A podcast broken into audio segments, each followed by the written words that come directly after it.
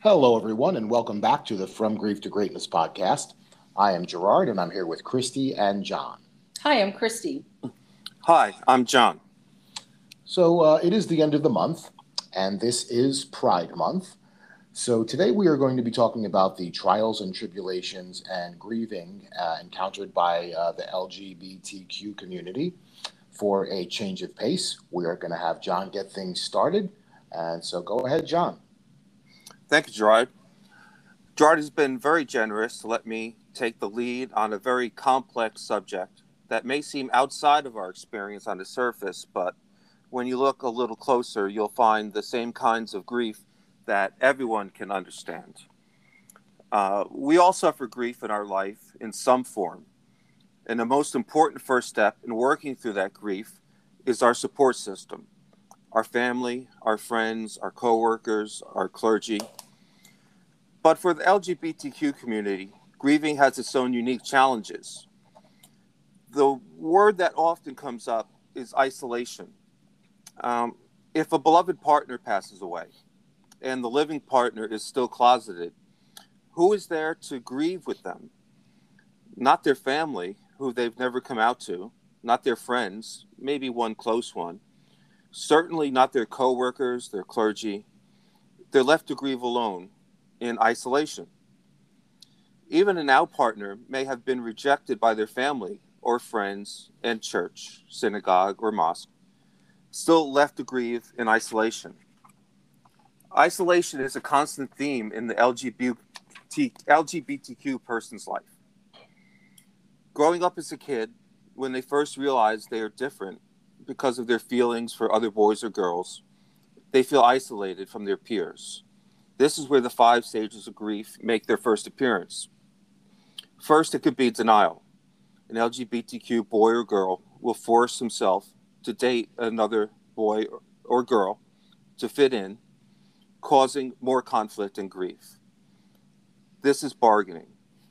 A boy thinks, if I date a girl, then I will be normal. But that's not how it works. The individual feels even more isolated, gets angry. Why can't I be like everyone else? Why am I like this? Depression sets in, and this depression can be very deep and have very serious consequences. Now, without bombarding you with statistics, LGBTQ youth contemplate suicide at almost 3 times the rate of heterosexual youths. LGBTQ youths who come from highly rejecting families are 8 times more likely to attempt suicide than those from accepting families. As you can see, a key to reducing the isolation in a young LGBTQ person is acceptance by their parents. But acceptance isn't easy. Many parents still struggle to adjust after learning their child is LGBTQ, especially the older they are when they come out. The first 2 years are the most difficult for parents, but negative parents' reactions tend to ease over time. Parents also go through the grieving process. Certainly denial, telling themselves it's just a phase. In the horrific extreme, sending them to gay conversion therapy, a real snake oil abomination, which is illegal in 9 states and should be in all, where children are ostensibly tortured. Then parents fall into bargaining, the same as the child did. If little Susie would just go out with little Joey, then she'll have a big wedding we always dreamed of. Then next is anger, where too many parents get stuck and leave their children in lifelong depression because every child wants their parents' approval. So isolation comes back again. But this isolation doesn't end. It continues even after someone has found a loving partner and even lives with them, shares their life, becomes happy, but still feels isolated if they haven't come out and can't share this great love with their family and can't share it with their friends, celebrate holidays, birthdays, anniversaries with other people. They can't yell out the window that they're in love with this person. Or maybe they have come out and been rejected by their family, by their friends, sent away from their churches. You have what you've always wanted, but because of society's mores or expectations, you're still isolated and left grieving. And while this may seem unfamiliar to some of us, what is familiar are the tools to deal with this grief. Meditation, therapy, EMDR, breathing, medication. This sounds familiar. We've talked about this before. And although any good therapist can help, there are also LGBTQ therapists that specifically serve this community. I'll finish my talk by way of a segue. In this last instance of old age, which I talked about before, when we get old, we count on our children and our family to take care of us. But most LGBTQ couples do not have children. Some adopt, but it can be very difficult. When one partner passes, it can be very difficult on the living partner because there is no built-in support system of family around them. Once again, isolation and grief make their presence known. Now, last week, Gerard and I were talking about COVID. It was our topic. Mm-hmm. And how many people were deprived of the finality of a funeral and how that extends grief. Now, we said how fortunate we were and how heartwarming it was, Gerard, how many people were at your parents' viewing. Yes. Now, imagine if that had been your life partner instead. Right. And had been tragically killed in an accident. Mm-hmm. And nobody came. The only ones that there were me and you. How different of an experience. Now, how different of an experience would that have been for you if it had been just a couple people that it came? That would be something that I could possibly never get over. Yeah. That would just be a terrible experience to just see. Beyond devastation. Yeah, that's just totally devastating. That's the last chance that people get, to say, there's a chance to say goodbye and support the person who is, the person and the people who are grieving the most. Yeah, to have an empty room or a mostly empty room would just be terrible. Yeah, because as we talked about last week during the COVID, funerals are for the living. They're not for the dead. Mm-hmm. Yeah. To support the living. And if your partner and you never came out to your family and to your friends and your coworkers and they don't go to the funeral. Yeah. There's nobody at the viewing. Yeah. There's no one to support you, like you said, and there's no heartwarming experience like you had. I mean, I was at the viewing. I could not even find a place to stand. It was so packed. Yeah, it was. I was in there like a sardine. Yeah, and it was one of the most unbelievable experiences I've ever had, a showing of love. Yeah, and it really was. For the people in the LGBTQ community, that is usually not the norm. Right, they do not get that opportunity to grieve with family and friends and coworkers. Right, it's just terribly sad. Yeah, to think of all the things suffered by the LGBTQ community. I mean, there's so much grieving that comes, with lack of acceptance, period. And, this is a group of people whose youth have such a greater vulnerability to a wide range of health, mental health, social problems, eating disorders, sexually transmitted diseases, school difficulties, forced sex, homelessness, substance abuse, violence, and suicide. You gave some statistics there about bullying. That are just, the bullying is just unfathomable. And now the negative outcomes are not necessarily inevitable as a result of a sexual minority status, but the occurrence will increase due to the discrimination, the marginalization, and the isolation that you talked about that are always, often associated with being LGBTQ. And some family members and friends that are in that community have described to me their relationships with parents as distant or even strained due to their orientation, and even a fear of victimization from family members, lack of acceptance from socially conservative parents.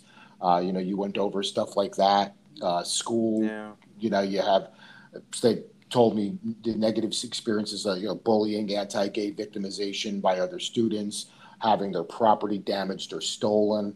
It's just not the peaceful and pleasant existence that it should be. To be yourself. Just to be yourself. Exactly. Yeah. Yeah. I mean, we can be ourselves and have no real problems like this in life. Everybody should be able to do that. Everyone should have that. Mm-hmm. I mean, I know that, some people have told me that they were excluded from family events or family members. I've heard of family members not wanting a person that is not in the LGBTQ community that has, maybe a friend that is, not wanting that friend coming around, not wanting them at parties. I can't even imagine being a parent and making that kind of a decision. And can you even imagine the traveling limitations that people in the LGBTQ community face? And that Nigeria, Jamaica, Uganda, Saudi Arabia, Iran. I mean, need I say more? No. You'd need a year off work to deal with the post-traumatic stress. Mm-hmm. You just can't be as free as you want to be. Mm-mm. It's unfathomable how much rejection is, put towards that for no reason at all. Right. And I mean, like I've had plenty of friends from that community. One of my very first ones, I was maybe not even a teenager when my mom and I met him and befriended him. And I mean, right away we knew, that he was a part of that community and he had a partner. Mm-hmm. And I mean, they were together for 15 years. Mm-hmm. We loved him like he was our family, you know what I mean? But when the time came and he got sick and he went into the hospital, he didn't call us. Okay. We didn't find out until after he passed when his partner called us. And it was devastating to think that he was there. I mean, at least he was with his partner, but mm-hmm. we loved him too. We would have wanted to be there for him. Like, he was too embarrassed and there was no reason to be. Right. But, I'm talking back in the 80s, okay. early 80s. Like, I don't think it was... as socially accepted as it is now. Right. Yeah, because I don't know, like mid-'80s type of thing. Mm-hmm. Yeah, but it was much different. Mm-hmm. But I mean, we're all different in so many different ways. I don't see why that should be any different than the rest of it, Right. Yeah. It's simply a person being true to themselves. And that's what we all should be. It's a beautiful thing. It is. I couldn't imagine myself not being able to just be who I am, say who I am. No. Mm-mm. I couldn't imagine not having certain family members at functions mm-hmm. for, through the holidays and everything. I just can't, I can't imagine what people go through. I know. It's, the kind of, the kind of sorrow they must feel. Yeah. And, I was thinking about this. I mean, there are so many, there's such a downside to it, but there are also some positive things that I did want to mention mm-hmm. When it comes to being a part of the LGBTQ community. And I wish I knew more people so I could have gotten more information personally, but I have written some things down here. Some positives about people in this community are that they do develop a very strong sense of being unique and individual. Mm-hmm. I mean, I've certainly noticed that a lot of gay friends that I have had are certainly not shy. They're not shy people. Mm-hmm. And they have very strong internal principles, having faced mm-hmm. enough adversity in various forms. Right. What I have heard from some is, I've paid my dues. Mm-hmm. And, they feel like they owe it to themselves and their community to make something out of their lives mm-hmm. and to not be quiet. Right. They fight because they need to. Mm-hmm. Or else what's the point of going through all of it? Right. You want to make your life meaningful, of course, and stand for what you believe in. Sure, you're not going to sit back quietly, and we join them in their fight. Yeah, absolutely. And John, that was just a wonderful, wonderful opening, by the way. Oh, thank you. Thanks. Just fantastic. Yeah. Thank you. What a great way to get things started, because you know, everything that you said was just so deep and so meaningful and so easy to understand. Mm-hmm. I think like in school and even at work would be like where I probably encountered some of the first people in this community that I had gotten to know.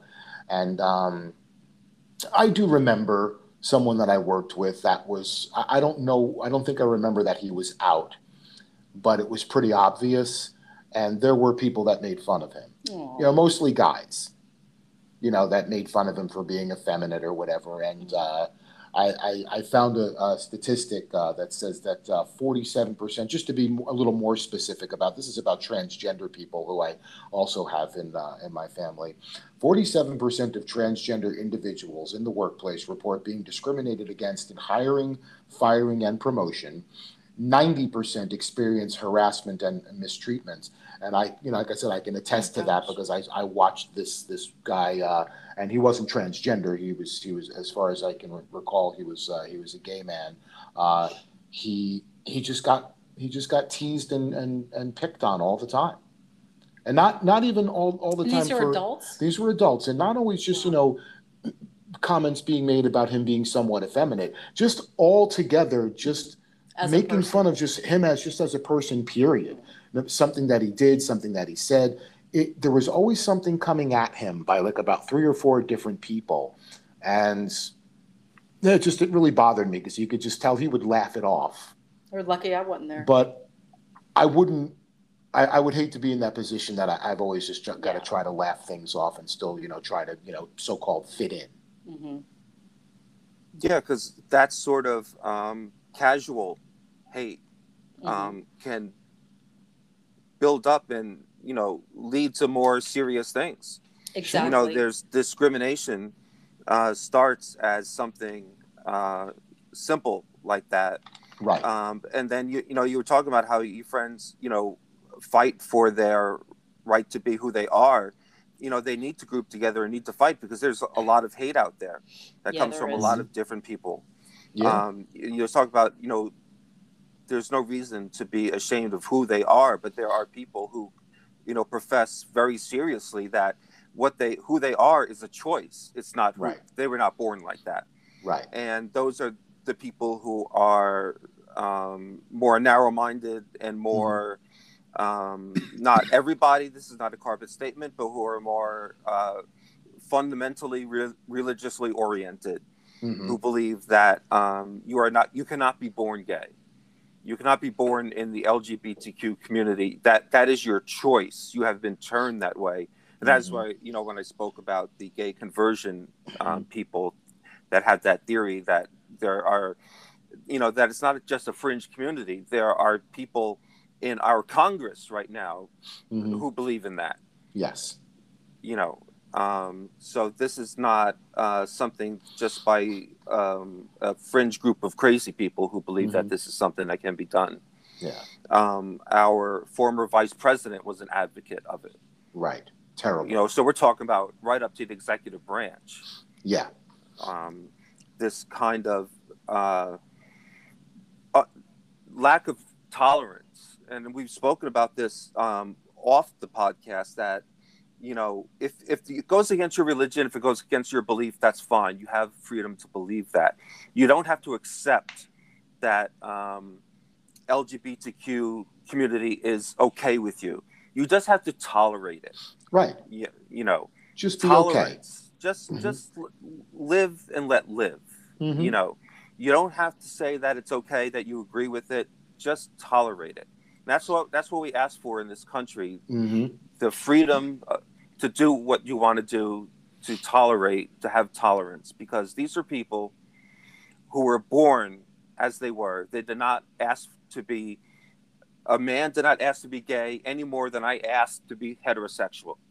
Mm-hmm. You know, he is what he is, and I am what I am, and he has every right to love the person he wants to love, just like I have the right to love the person that I want to love. Mm-hmm.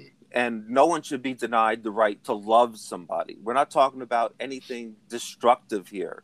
We're not talking about the right that they want to have a jihad and kill somebody. Yeah. We're talking about love here. Right. You know, we're talking about someone who wants to love somebody. You want to deny someone the right to love somebody? That just seems wrong to me. Agreed. It is. And like you said about, you know, live and let live. Just think of how we could keep so much grieving. We could keep it at a minimum. I mean, there's going to be suffering. There's going to be grieving in the world. But if we could just do what you said, if more people could just do that, if everybody could just do that, then we would really keep the grieving down. The suicide numbers would come down.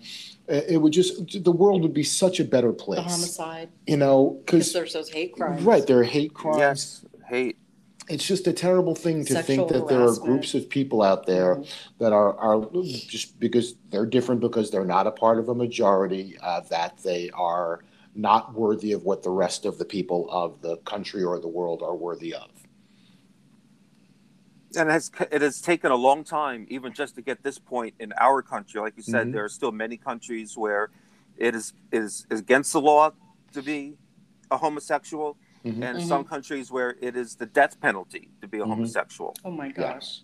You know, and in our country, even just 50 years ago, homosexuality was equated with pedophilia. Right. Right. You know, and it took a long time for the to separate that. Gay community, yes, to separate that and to realize that you know, there was a very, you know, famous proposition in California that they would not allow gay teachers in their classrooms because because the advocates for this proposition said that the gay teachers would be dangerous to the students and that they would turn them into homosexuals. Yeah. Oh my gosh. Two of the most ridiculous things ever. That's just a crazy notion. Implying that homosexuals are predators and implying that homosexuals will somehow turn the students into homosexuals, which implies that homosexuality is a choice, which is not true. Right. And homosexuals are not predators, which is not true. Right, right. It has already been proven in studies that there are more heterosexual predators than there are homosexual predators. Yeah, you should be much more worried about me than you should be about any gay man. Of course, you know, absolutely. Okay, so you know, and even right here in New Jersey, it just recently happened that the valedictorian of high school in a town in southern New Jersey was giving his speech. He was a gay youth. In his speech, he began to say how, quote, after I came out as a queer in my freshman year, I felt so alone. I didn't know who to turn to for support. And at this point, his microphone was cut off. Oh, his principal came up, walked up to the podium, took his speech and crumpled it into a ball. Yeah.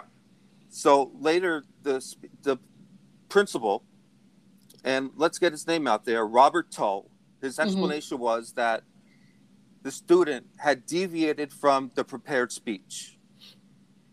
Now, I would bet my life that if the student had started speaking about how patriotic he was and how much he loved his country, that Principal Tull would have been perfectly fine with it. Sure, he would not have gone up there and crumpled the speech up into a ball and cut off the microphone. No.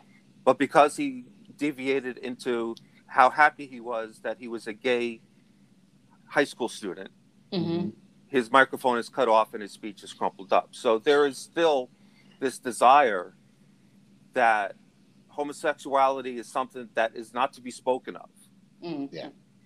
And that just isolates people even more to feel like I'm not normal. I'm not to be spoken about. I'm not to be speaking to people about this. Right. And you're causing more grief. You're causing more depression. You're causing more trauma to this student who already said that he felt isolated. Yeah. Right. And for what? Yeah, you ruin this beautiful once-in-a-lifetime moment for this kid and for his family and friends who support him and for the community that supports him. And for his community. Yeah, it's terrible. You know, to do that. I just feel this way, and I know I may have a weird way of thinking about things, but, like, for me, I feel like nobody has a right to judge anybody, okay? I know that people do. Right. Okay, I know that's not reality. Right. Well, of course, because it's fun.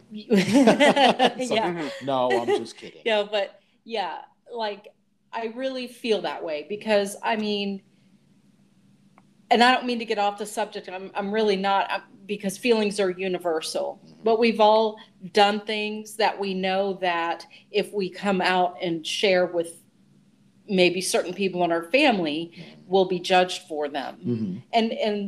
And if you've listened to my personal story, there's been things that have been done to me mm-hmm. that I didn't even perpetuate, but I was judged for it. Sure. So my feeling, and I'm into like world peace and that kind of thing. That's just who I am.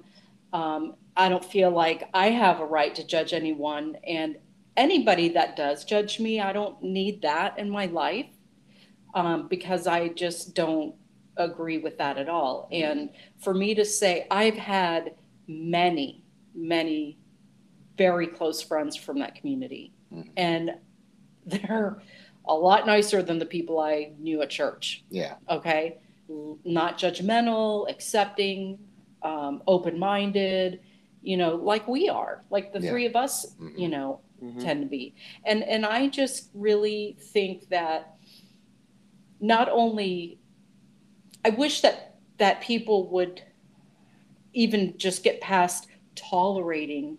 I feel like we should embrace each other for who we are, mm-hmm. because that's what makes the world. Yeah. Celebrate.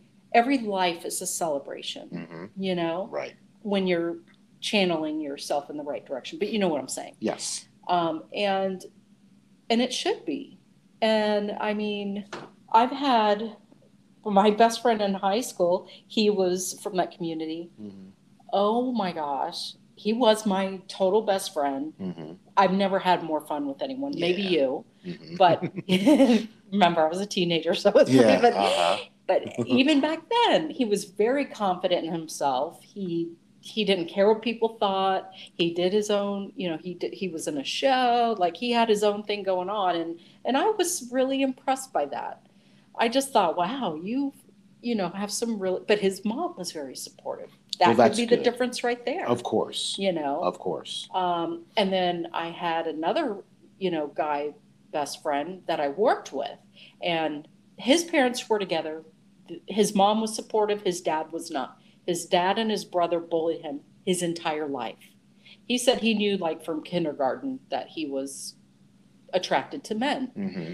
And his dad and brother, like, bullied him his whole life. And I can't even fathom somebody doing that to your own child and or sibling. Like, and he was, like, one of the nicest people I've ever met. Nice, funny, sweet. You could talk to him down to earth. I mean, just like any of us are, right? You know, and I mean, again, I don't think I've ever had, you know, such a fun relationship with somebody, you know, friendship with a guy, you know, like that. And, you know, even now in my life, I have a person that's from that community as well, that he's a very close friend. He's like family to me. Mm-hmm. And I would never, want to be without them. They're my family. Yeah. And I say, bring it on. I say, be you, be proud of who you are, just like we should be. Everyone should be. Right. You know? Okay. Sorry. Right. I know I just went off on a tangent. No, that's okay. Because like what you said, I feel very passionate. What you said is what we should all be following. Just embrace people. Yeah. Just period. And especially the ones that need it the most. Correct. The ones that are not getting it. We should all be rallying around them. The ones that aren't getting it as much as they should, we should be rallying around them and just giving them the support that they need. Mm-hmm. You know, it's really something to me that, you know, with all the stories that I've heard from one person to the next in the LGBTQ community, you know, it's really weird that people oddly assume that because of your lifestyle involves levels of irresponsibility, even that are like incompatible with a task, just as simple as like babysitting. Remember I was telling you about, there was a neighbor that I had who was gay and had a family member in town that had some kids and needed some babysitting done from time to time and just would never ask that person to help her. For any help at all. With her children. You know, mm-hmm. and it was because of this kind of a feeling. Like, you can't handle it. You're just going to have some crazy wild sex party or something like that mm-hmm. in the house or whatever. So what? This is your family member that you should know very well and should know better than to think along those lines. Mm-hmm. And there you go. The level of grief suffered by that individual and by so many others is really something that turns my stomach. Me too. Because it's we grieve for the tragedies that have happened mm-hmm. in our lives, mm-hmm. but we're not grieving just for our lives. Right. Over that's who we are. So on such a deeper level, yes. I mean, you're right. I'm a heterosexual white male. I don't get discriminated against. Mm-hmm. And I like I said, we've said this phrase already a number mm-hmm. of times. We can't fathom what that must be like. Right. And I personally would never tolerate that in my in my presence or in my circle. I don't even know what I would do. I would.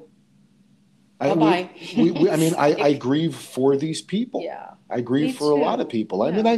I mean, I've even a long time ago, a cousin of mine took me to the Limelight mm-hmm. in New York City, and a lot of gay people in the club. Mm-hmm. We're just dancing around. My cousin and I are both heterosexual. We were just dancing around, and everybody's having a great time. At one point, a very, very large African-American guy walks in, probably 6.5 feet tall, 400 pounds, and he's wearing a pink dress with white polka dots, and he's got like a blonde wig on with big pigtails sticking up. And it's, you know, it's a sight. It gets your attention. Sure. And I remember even that long ago looking and going, ooh, wow, check that out. Oh, my gosh. And also along with that thought came, hey, good for you. Mm-hmm. You know, just come out, be out, mm-hmm. and do your thing.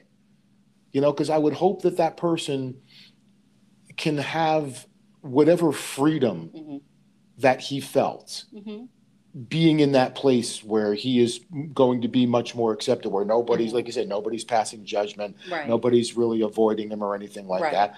I hope that could just be his life, period. Exactly. That he can walk down the street like that. Yeah. And people can just say hi, just like they'd say hi, like if, you know, if you and I passed mm-hmm. each other, hey, good morning, how are you? Right. Instead of just kind of looking away, because I've been to mm-hmm. some gay weddings and I've seen the faces of the people that are not tolerating. Mm-hmm.